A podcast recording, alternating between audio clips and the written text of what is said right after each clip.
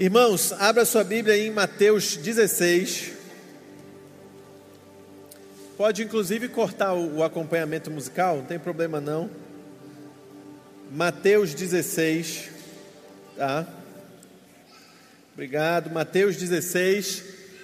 E aí eu quero que você levante a sua Bíblia bem alto. A gente vai fazer um, uma oração para abrir aqui a série. O tema da série está aqui atrás, série Pilares.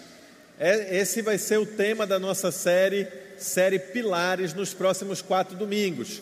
Nós vamos então estudar os fundamentos, bases, pois estamos no mês da reforma protestante e nós vamos de forma progressiva hoje estudar algo próximo aí do Credo dos Apóstolos. Domingo que vem, um ensino aprofundado sobre a oração do Pai Nosso.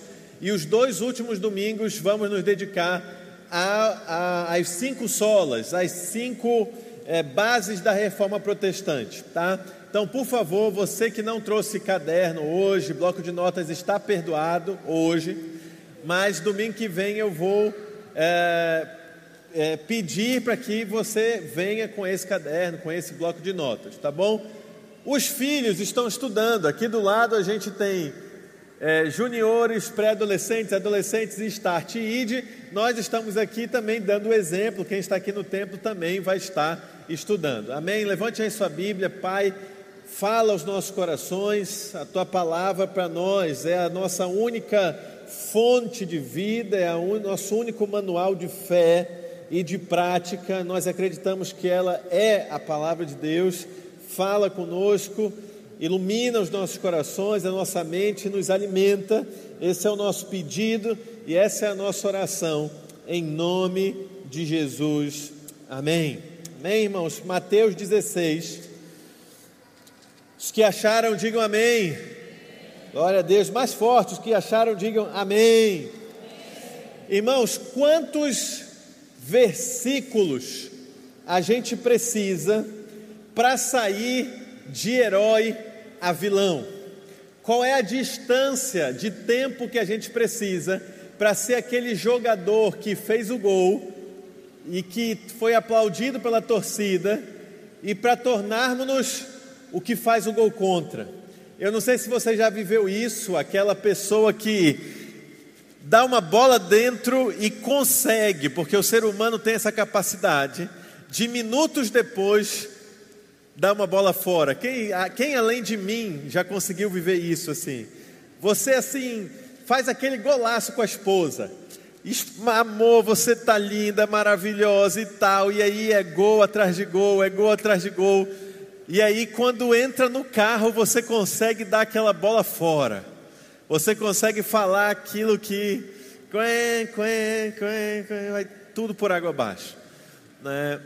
Os, o, o texto que a gente vai ler são dez versículos em que Pedro vai do céu ao inferno, que Pedro vai de melhor aluno da classe para o pior da classe, que Pedro vai daquele que responde a pergunta mais difícil para aquele que tropeça no que é o mais fácil.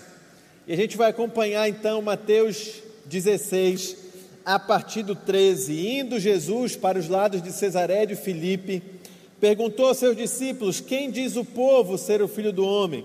E eles responderam: Uns dizem João Batista, outros Elias, outros Jeremias ou algum dos profetas. Mas vós, continuou eles, quem dizeis que eu sou? Respondendo então Simão Pedro, disse: Tu és o Cristo, filho do Deus vivo. Então Jesus lhe afirmou: Bem-aventurado és, Simão Bajonas porque não foi carne nem sangue que te revelaram, mas meu Pai que está nos céus.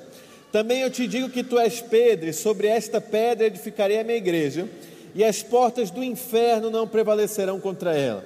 Dar-te-ei as chaves do reino dos céus, e o que ligares na terra será ligado no céu, e o que desligares na terra será desligado no céu. Então advertiu aos discípulos de que a ninguém dissessem ser ele o Cristo.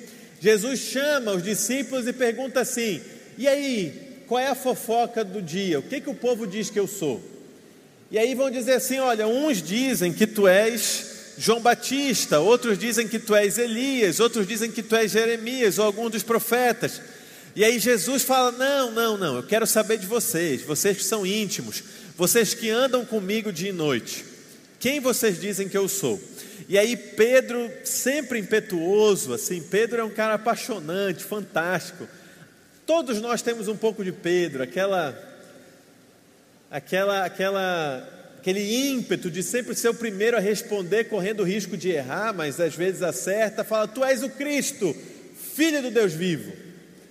E aí Jesus fala: "Ora, ora, temos aqui um Sherlock Holmes, né? Você acertou, Pedro, não foi nem carne nem sangue que te revelou, mas foi o próprio Pai. Exatamente, eu sou Cristo, filho do Deus vivo. E aí Pedro fica gabola, né? Ele começa a olhar para os outros discípulos como aquele que recebeu a nota 10, né? A estrelinha. E fala assim: "Ó, oh, tá vendo?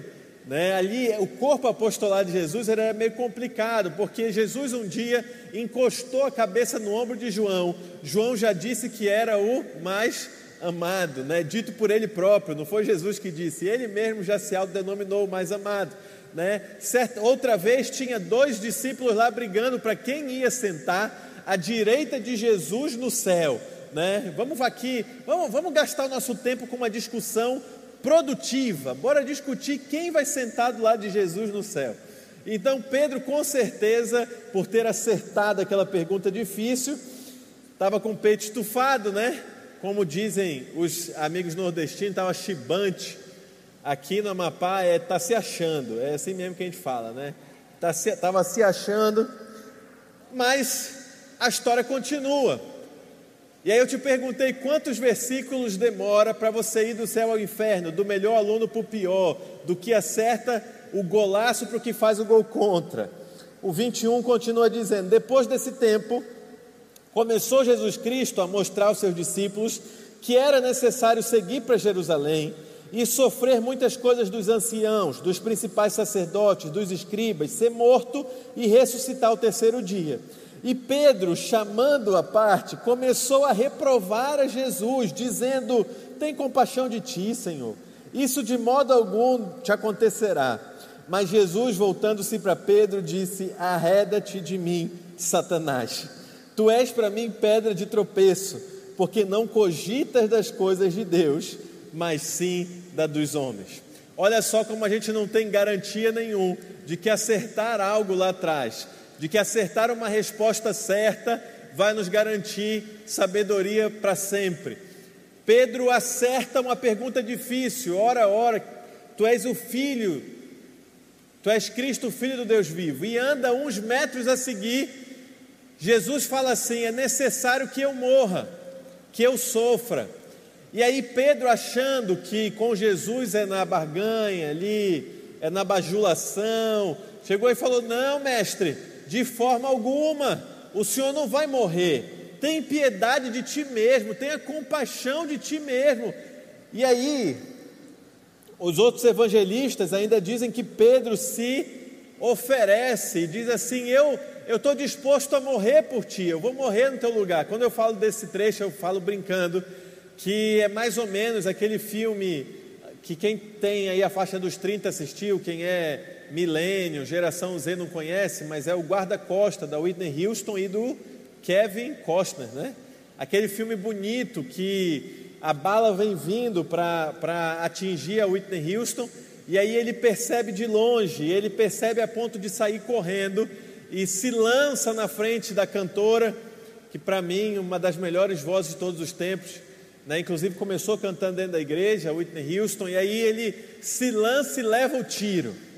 E aí ele vai caindo em câmera lenta para dar tempo da Whitney Houston ver tudo o que aconteceu e, e se debruçar e chorar. Pedro mais ou menos imaginou isso, né? Jesus está dizendo eu vou morrer. E aí Pedro imaginou assim: peraí, que agora eu tenho que dar uma de guarda-costas.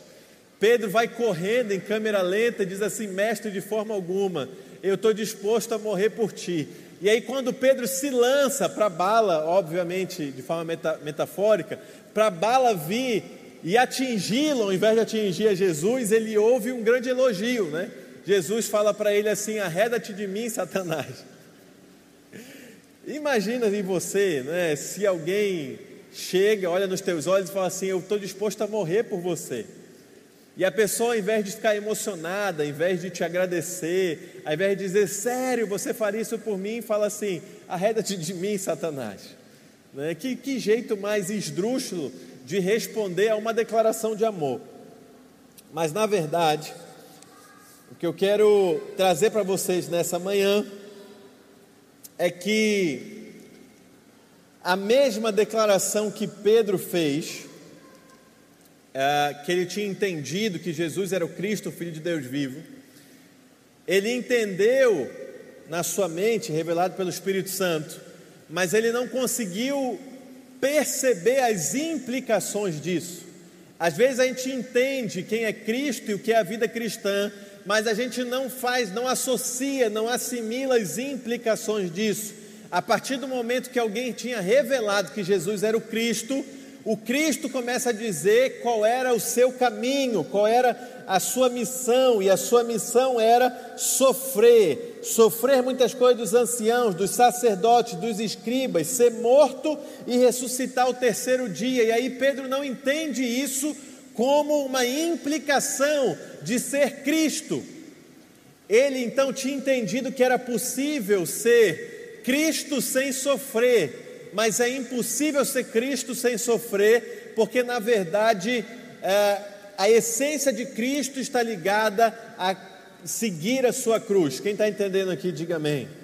Então é por isso que ninguém é anti-Jesus, porque Jesus foi um homem perfeito. Você não vê uma pessoa aí dizendo eu sou anti-Jesus, eu sou contra Jesus. Por quê? Porque Jesus era amigo dos pobres, Jesus curava, Jesus dava comida, Jesus era paz e amor, Jesus mandava baixar a arma, Jesus dizia: Meu reino não era desse mundo, Jesus impedia mulheres de serem apedrejadas, Jesus foi o homem perfeito e a ética perfeita de como é ser um homem, mas ele não era apenas Jesus, ele era o ele era o Cristo. E como Cristo, ele não tinha só uma ética politicamente correta, como Cristo ele não tinha só uma cosmovisão de mundo que incluía, incluía leprosos, incluía mulheres, incluía prostitutas, incluía pobres, mais do que isso, como Cristo ele tinha um chamado: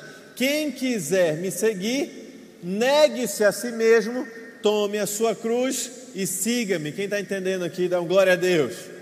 Então, olha só como é que é. É possível a gente seguir a Jesus, gostar de Jesus, porque Jesus era um líder político, era um líder religioso, era um líder social. Jesus histórico, era um homem admirável. Às vezes eu participo de algumas palestras em ambientes não religiosos que Jesus está sendo louvado como homem. Jesus, o maior psicólogo que já existiu. Jesus, o maior líder que já existiu. Jesus, o maior professor que já existiu. Né? Mas o grande desafio é o nosso encontro com o Cristo, porque o Cristo não é palatável, o Cristo não é agradável.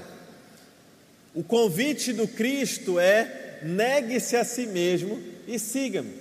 O convite de Jesus é: ajude os pobres. O convite de Jesus é: não exclua ninguém. O convite de Jesus é: traga os leprosos para perto é, não, não use a lei para apedrejar os outros. São ações externas, mas o convite de Cristo é: negue-se a si mesmo.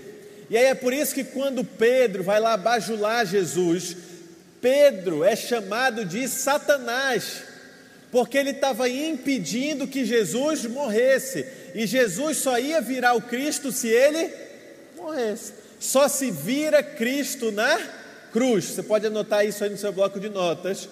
Jesus se torna Cristo na cruz. Ah, pastor, é por isso então que ele nos convidou a carregar a nossa cruz? É por isso. É por isso então que Gálatas 2 vai nos fazer, na verdade, um convite. Paulo vai dizer: Já estou crucificado com Cristo, agora vivo não mais eu, é porque a nossa identificação não é apenas com Jesus, mas com Jesus o Cristo. É Jesus o Cristo que vai nos dizer para não odiar, para perdoar 70 vezes 7. É Jesus o Cristo que vai dizer para a gente abrir mão do nosso orgulho, da nossa vaidade, tudo que tem de impureza dentro de nós. É Jesus o Cristo que vai trabalhar com a parte, com a obra espiritual do Pai em nossos corações. A mensagem do Jesus histórico, ela pode ser uma mensagem praticada sem você ter o Cristo no seu coração. A mensagem do Jesus histórico, ela pode ser uma filosofia de vida, mas o Cristo, ele traz uma vida para dentro de nós. Para a gente seguir ao Cristo, tem que pegar a nossa cruz, negar a nós mesmos e segui-lo. Por isso, então, que o apóstolo Paulo vai dizer que ele se conformava na cruz de Cristo, ou seja, ele queria ter a forma exata da cruz de Cristo, e nisso ele se gloriava. Então, como não há anti-Jesus, João vai nos alertar que, muito embora não haja anti-Jesus, mas já há no nosso meio o espírito de anticristo. Quer que eu te diga uns exemplos do espírito de anticristo? Você está decidido a perdoar alguém e chega alguém no seu ouvido e fala: Não, perdoa não.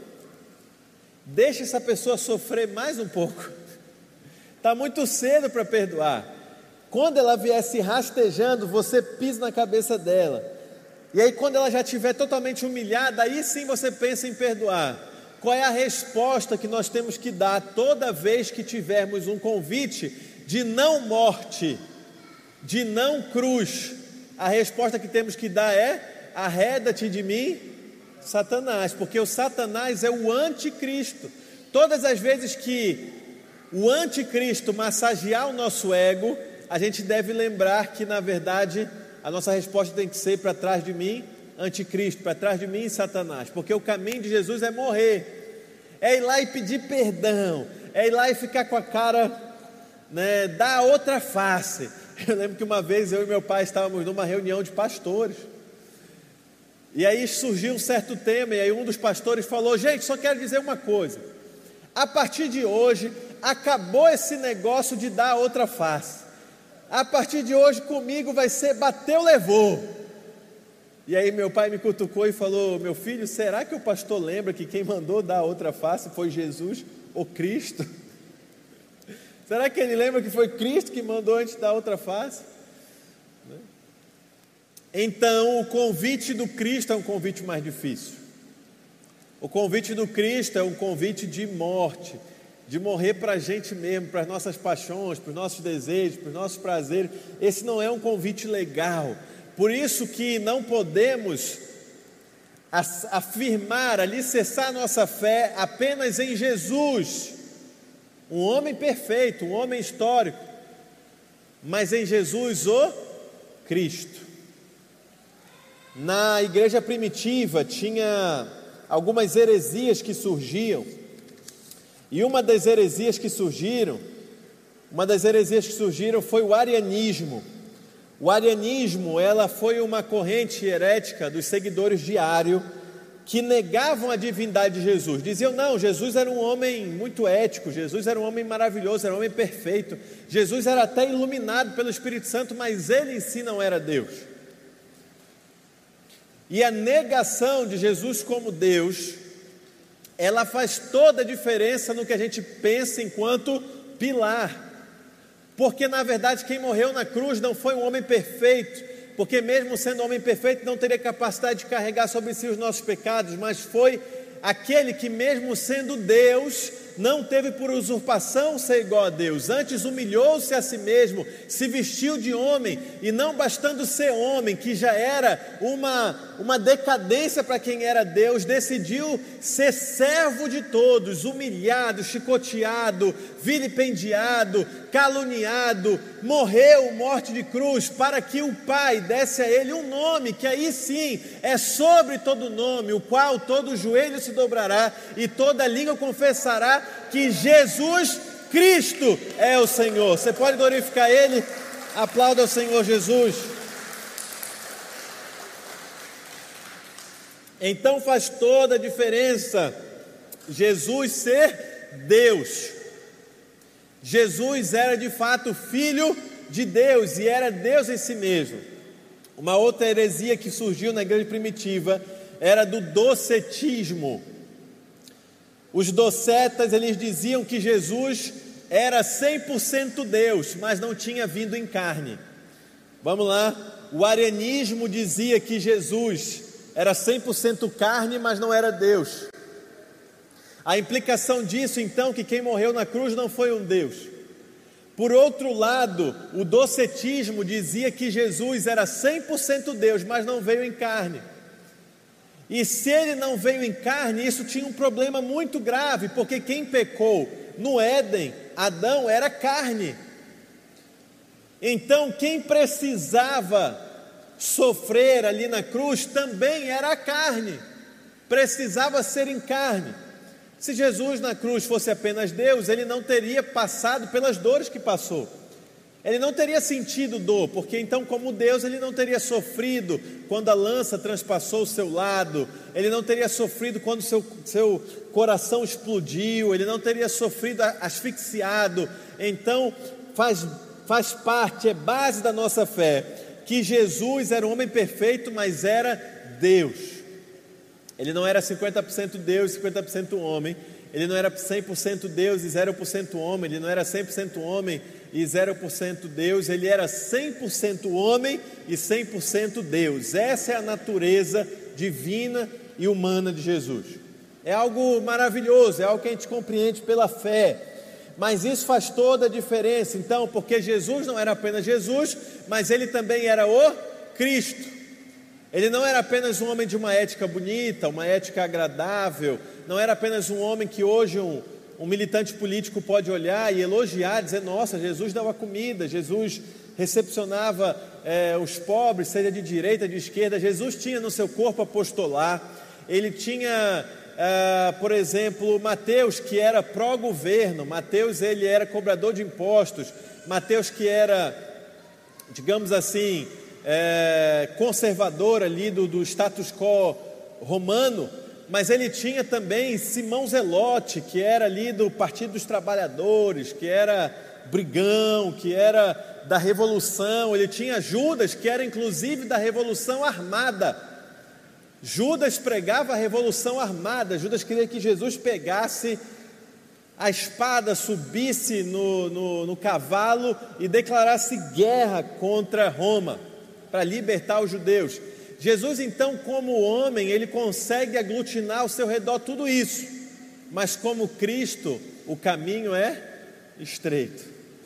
Como Cristo não importava a ideologia, se de direita, de esquerda, como Cristo não importava o time de futebol, como Cristo não importava de onde nascia, como Cristo era negar a si mesmo, como Cristo era abrir mão do seu orgulho, da sua vaidade, da sua maldade, da sua impureza, como Cristo o negócio era mais embaixo, como Cristo é, não era uma ética externa, mas era interna. Por isso, então, ele vai dizer né, que Pedro ali era Satanás porque queria impedi-lo de morrer. Se Jesus não sofresse, não se tornaria o Cristo. Por isso que nós precisamos saber que para Cristo nascer dentro de nós, a gente vai ter que sofrer. Para Cristo nascer dentro de nós, a gente vai ter que ser crucificado.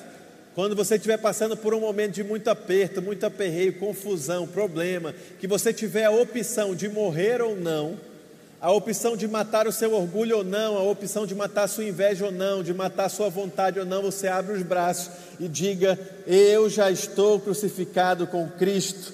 Agora vivo não mais eu, mas Cristo vive em mim. Quantos podem dar um glória a Deus? Por isso, então, 1 João 4, de 1 a 3, vai confessar da importância de Jesus ter vindo em carne. Eu vou ler rapidamente aqui, 1 João. Ah, pastor, agora eu estou entendendo. Eu nunca tinha entendido isso. Né? Qual era a importância de, de dizer que Jesus tinha vindo em carne?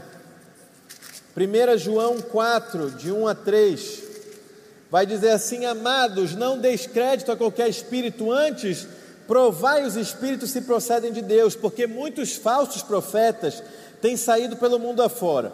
Nisso reconhecereis o Espírito de Deus. Todo espírito que confessa que Jesus Cristo veio em carne é de Deus, e todo espírito que não confessa a Jesus não procede de Deus. Pelo contrário, esse é o espírito do anticristo.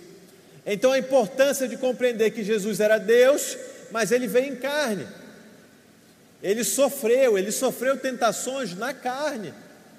Todas as tentações aqui, inúmeras que a gente pode passar, Jesus passou também e não foi como Deus, mas foi na carne. Por isso, então, hoje, na série Pilares, na abertura aqui da série Pilares, ao qual domingo que vem a gente vai estudar o Pai Nosso, ao qual nos últimos dois domingos as cinco solas, as cinco bases da reforma protestante, é a gente saber, em primeiro lugar, que Jesus Cristo é filho do Deus vivo, ele é filho de Deus.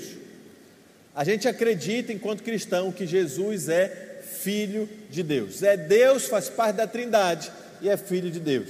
Segundo, que ele veio em carne. E terceiro, que ele ressuscitou.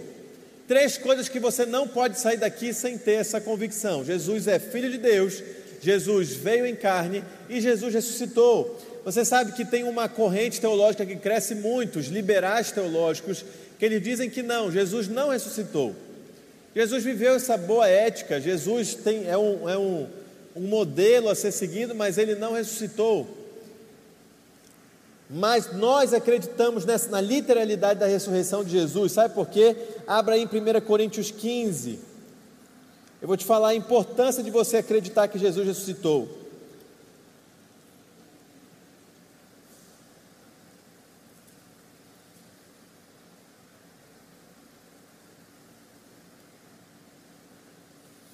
1 Coríntios 15 vai dizer assim, irmãos, partido 1: Venho-vos lembrar o evangelho que eu vos anunciei, o qual recebestes e ainda perseverais.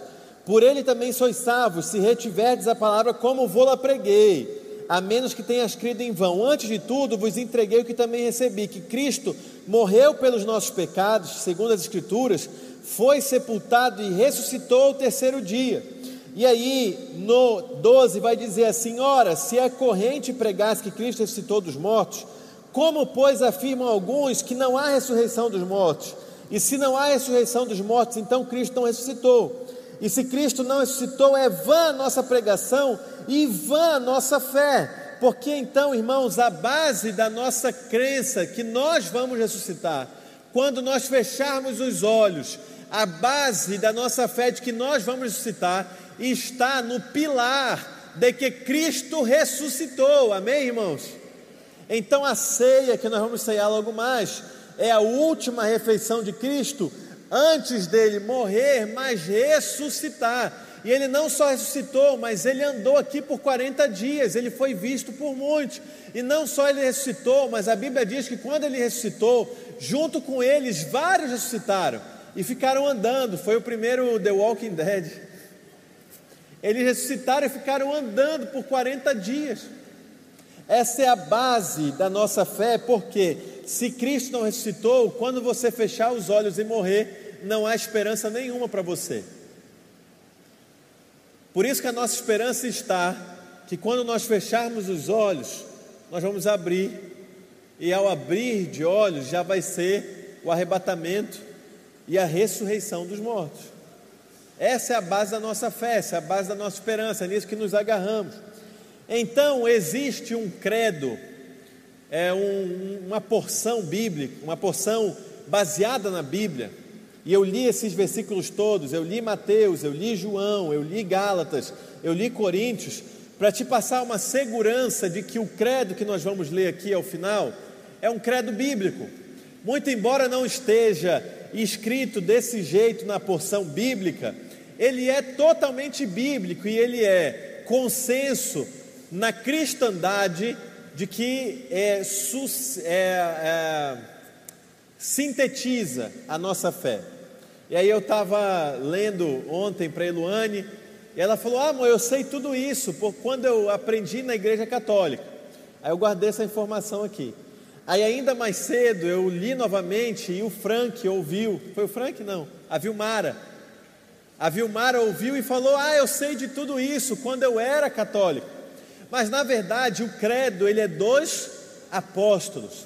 Ele não é o credo da Igreja Católica Romana, ele é o credo da cristandade.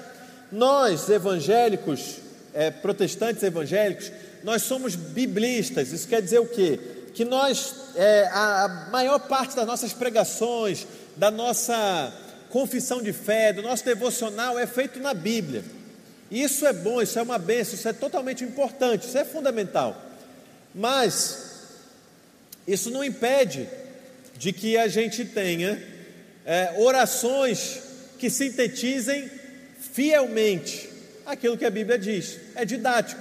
O credo simplesmente é didático. Você não tem como sintetizar a Bíblia toda, o tempo todo, e a ponto que, se você olhar para o credo dos apóstolos, como, como vamos olhar agora, ele é a síntese fiel do que nós lemos na Bíblia, do que a Bíblia diz. A gente tem um pouco de receio, porque a gente acha que isso é romano. Mas na verdade, nós aqui na Reviver já explicamos para os irmãos várias vezes, inclusive quem estuda na classe Start aqui do lado, que nós somos católicos. Quem pode dizer amém aí? Somos católicos, porque católico significa cristão universal, cristão no mundo todo. Nós não somos romanos, nós somos católicos, apostólicos, protestantes.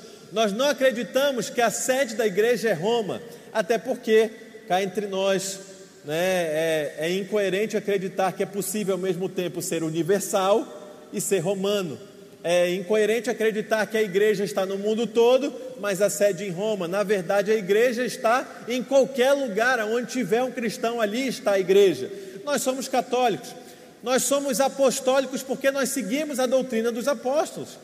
Porque o que chegou até nós veio lá, veio de Pedro, Tiago, João, né, veio daquilo que Lucas sintetizou como Atos dos Apóstolos. Mas nós não somos romanos, porque em 1517, na verdade começa antes, né, na França, é, na, na, na, na, França, na Suíça, começam os movimentos de pré-reforma. Nos anos 1300, né, homens e mulheres santas de Deus, fiéis, seguidoras a Deus, começa a ver que tinha algo errado na igreja.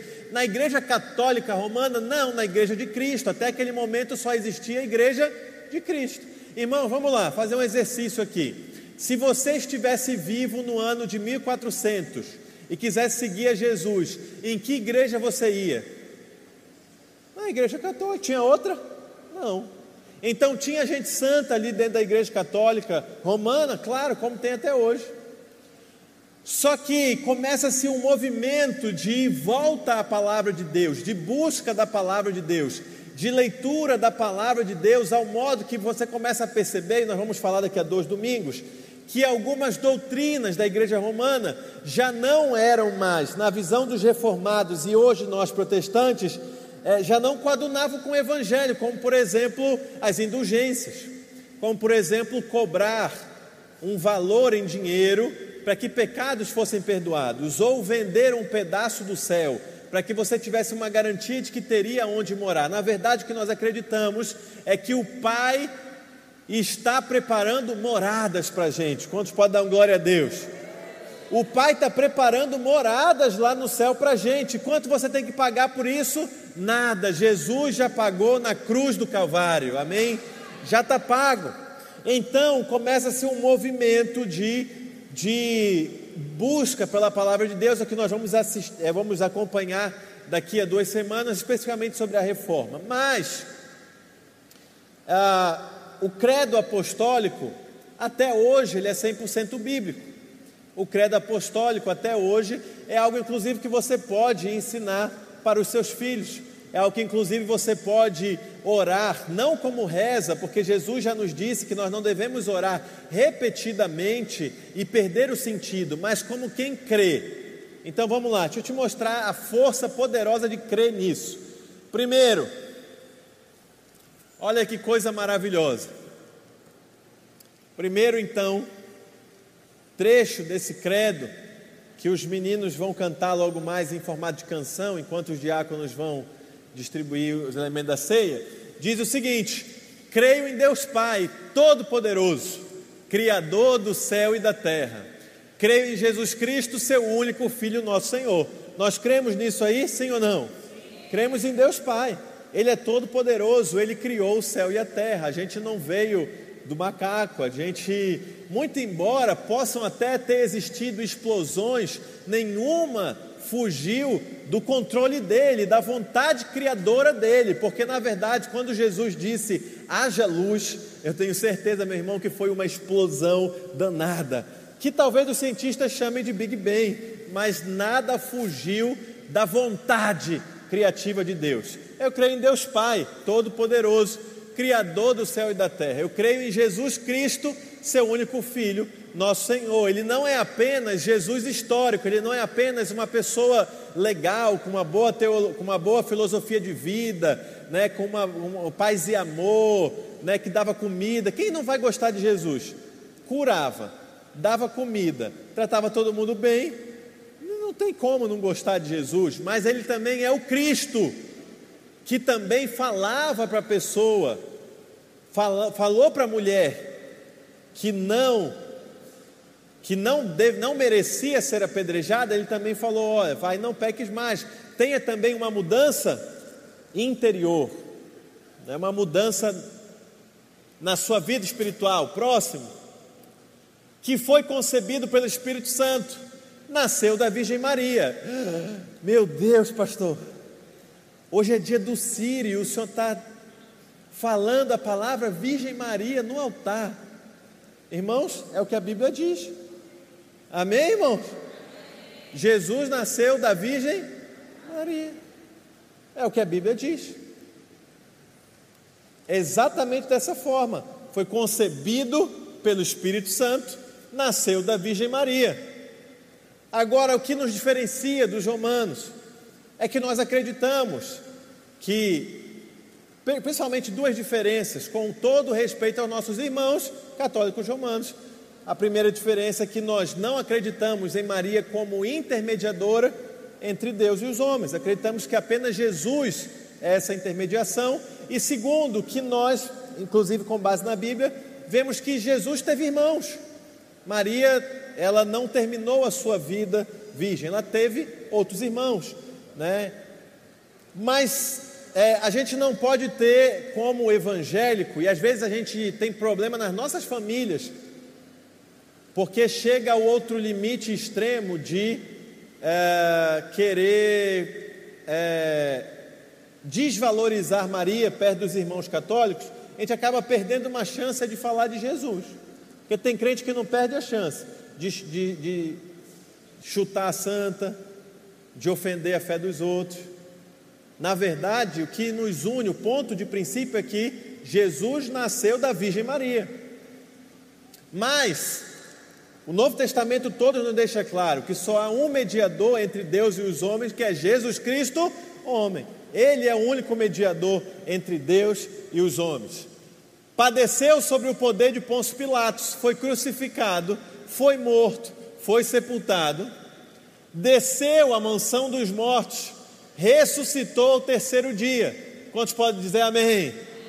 subiu ao céu e está sentado à direita de Deus Pai Todo-Poderoso. Quando Estevão estava sendo apedrejado, e ali então ele, ele tem uma visão, ele tem os seus olhos abertos, ele vê o que? Ele vê Jesus se levantando no trono à direita de Deus Pai e o recebendo, recebendo a Estevão. É lá que Jesus está sentado. Quantos podem glorificar o Senhor? Quantos ficam felizes com isso? Dê um aplauso ao Senhor Jesus. É ali que está o Senhor Jesus, assentado à direita de Deus Pai Todo-Poderoso, caminhando para o fim. De onde virá para julgar vivos e mortos, porque Ele é o Cristo. Então, Ele não é apenas alguém legalzinho que a gente gosta, Ele também é o Cristo. Ele vai nos julgar. Eu ouvi um áudio no WhatsApp dia desse, é, te prepara. Quando tu vê, não sei quem já viu esse áudio, quando tu vê um helicóptero chegando por aí, te prepara que sou eu. Na verdade, Jesus é quando tu vê as trombetas soando por aí, te prepara que sou eu chegando para julgar vivos e mortos. Creio no Espírito Santo, na Santa Igreja Católica Universal. Nós cremos que há uma Santa Igreja Universal espalhada pelo mundo todo. Uma vez perguntaram para o pastor Rousseau Shedd assim: Pastor, qual é a sua opinião sobre a igreja de Cristo no Brasil. E aí a pessoa esperava que o pastor Rousseau Shedd fosse falar que tem pastor ganhando dinheiro na base da fé, que tem charlatão, que tem gente usando a fé para vários outros interesses. A pessoa que perguntou esperava que o Russell Shedd, um dos maiores teólogos da história brasileira, fosse assim descascar, dizendo, falar da teologia da prosperidade, falar mal disso, falar, da, falar mal daquilo. E o que que o Russell Shedd responde? A igreja de Cristo vai bem. Aleluia! A igreja de Cristo está bem. A igreja de Cristo ela é santa. Ah, pastor, mas tem tanta coisa errada no meio da igreja, da igreja dos homens. Mas no meio da igreja dos homens, lá dentro tem um remanescente, tem a igreja de Cristo. E essa igreja de Cristo ela é santa. Então, irmão, pode ser a igreja que for, pode ser é, os problemas que forem pode ser a reviver que não é perfeita. Aqui dentro da reviver tem a igreja santa de Cristo, amém, irmãos? A pergunta é: será que eu estou dentro da igreja santa de Cristo? Ou será que eu estou só dentro da reviver? Mas fica tranquilo, ah, tal igreja tem esse problema, tem esse defeito, tem esse, aquilo, aquilo outro, é verdade. É verdade. Mas dentro de qualquer templo tem a igreja, um pedaço da igreja santa de Cristo. E é essa igreja santa que ele vem buscar.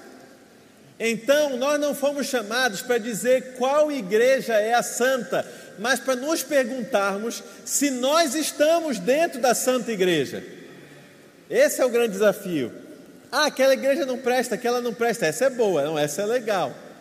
Não, na verdade é o seguinte: será que eu estou dentro da igreja de Cristo? Essa é a pergunta na comunhão dos santos. Nós acreditamos que a comunhão, ela cura. Quem pode dizer amém? Por isso, irmãos, você que está nos assistindo pelas redes sociais e já pode, já foi vacinado as duas doses, venha para o culto, porque a comunhão cura. A palavra de Deus diz: ó, quão bom e quão suave é que os irmãos vivam em comunhão, porque é ali que Deus derrama a bênção e a vida, a comunhão da vida. Encontrar os irmãos, dar um abraço, tem que ser um soquinho, a paz do Senhor, a graça e a paz, não importa. Pode ser paz do Senhor, pode ser graça e paz, pode ser qualquer outra forma, a comunhão é bênção. A gente acredita na comunhão dos santos. Nós acreditamos na remissão dos pecados. Nós acreditamos que do momento em que então nós pedimos perdão dos nossos pecados, o sangue de Jesus nos cura nos limpa, nos perdoa e o pecado foi lançado no mar do esquecimento, de modo que nem Deus faz questão de lembrar deles. Nós acreditamos na remissão dos pecados. Nós acreditamos então que qualquer pessoa que entrar aqui e aceitar a Cristo e se arrepender dos seus maus pecados, tem condições, muito embora seja passível de ter consequências terrenas, jurídicas, ou seja, quais forem, mas tem condição de ter o seu pecado perdoado. Continuando, na ressurreição do corpo, o nosso corpo será ressuscitado para a honra e glória do Senhor Jesus, amém? A gente crê nisso, irmão, que a gente vai morrer, a gente vai morrer, infelizmente, se Jesus não voltar, nós vamos morrer, mas o nosso corpo será ressuscitado, e nós vamos estar na grande, na grande ceia. Essa ceia aqui é simbólica, o qual nosso apóstolo fará já já. Mas um dia nós estaremos na maior ceia de todos os tempos, aonde vai estar o Senhor Jesus e do lado dele vão estar todos os povos, tribos, línguas, raças, nações, vão estar ali na grande ceia, nas bodas do Cordeiro, e o nosso desafio tem que estar perseverar para estar lá, irmãos. Fala para quem está do seu lado, irmão, persevera. Não desiste. Porque vai ter a ceia do Cordeiro. E eu quero te ver lá. Eu quero te ver lá, você tem que estar tá lá. Por isso, vamos ler o credo novamente. Quero chamar o Ministério de Louvor para vir aqui. Você vai ler junto comigo. Você vai ler repetindo junto comigo. Hoje é um culto católico, né? No dia Enquanto os irmãos católicos romanos estão também no seu catolicismo, nós estamos aqui no nosso, né? Somos parte dessa igreja toda. E aqui é o que nós acreditamos, é nisso, porque isso aí, sem tirar nem pôr, sem acrescentar, sem jabuti, reflete o que a Bíblia diz a respeito de Deus Pai, Filho e Espírito Santo. Então, quero que você leia junto comigo, uh, diga assim: nós vamos ler juntos. Creio em Deus Pai, vamos ler juntos, Todo-Poderoso, Criador do céu e da terra. Creio em Jesus Cristo, seu único Filho, nosso Senhor, que foi concebido pelo Espírito Santo, nasceu da Virgem Maria, padeceu sobre o poder de Pôncio Pilatos, foi crucificado morto, sepultado. Mas dá glória a Deus aí, olha. Desceu à mansão dos mortos, ressuscitou no terceiro dia, subiu ao céu e está sentado à direita de Deus Pai Todo-Poderoso, de onde virá para julgar os vivos e os mortos. Creio no Espírito Santo, na, na Santa Igreja Católica, na comunhão dos santos, na remissão dos pecados na ressurreição do corpo e na vida eterna. Amém. Nós viveremos eternamente com Cristo. Se a nossa esperança tiver apenas aqui, irmãos, nós somos miseráveis, é isso que a palavra de Deus diz. Nós temos que acreditar na vida eterna. Nós acreditamos que nós vamos viver eternamente com Cristo. Por isso, enquanto eles ministram essa canção que sintetiza isso, os nossos diáconos já vão se preparar para o momento da ceia, aonde sintetiza também tudo isso que nós cremos. Em nome de Jesus.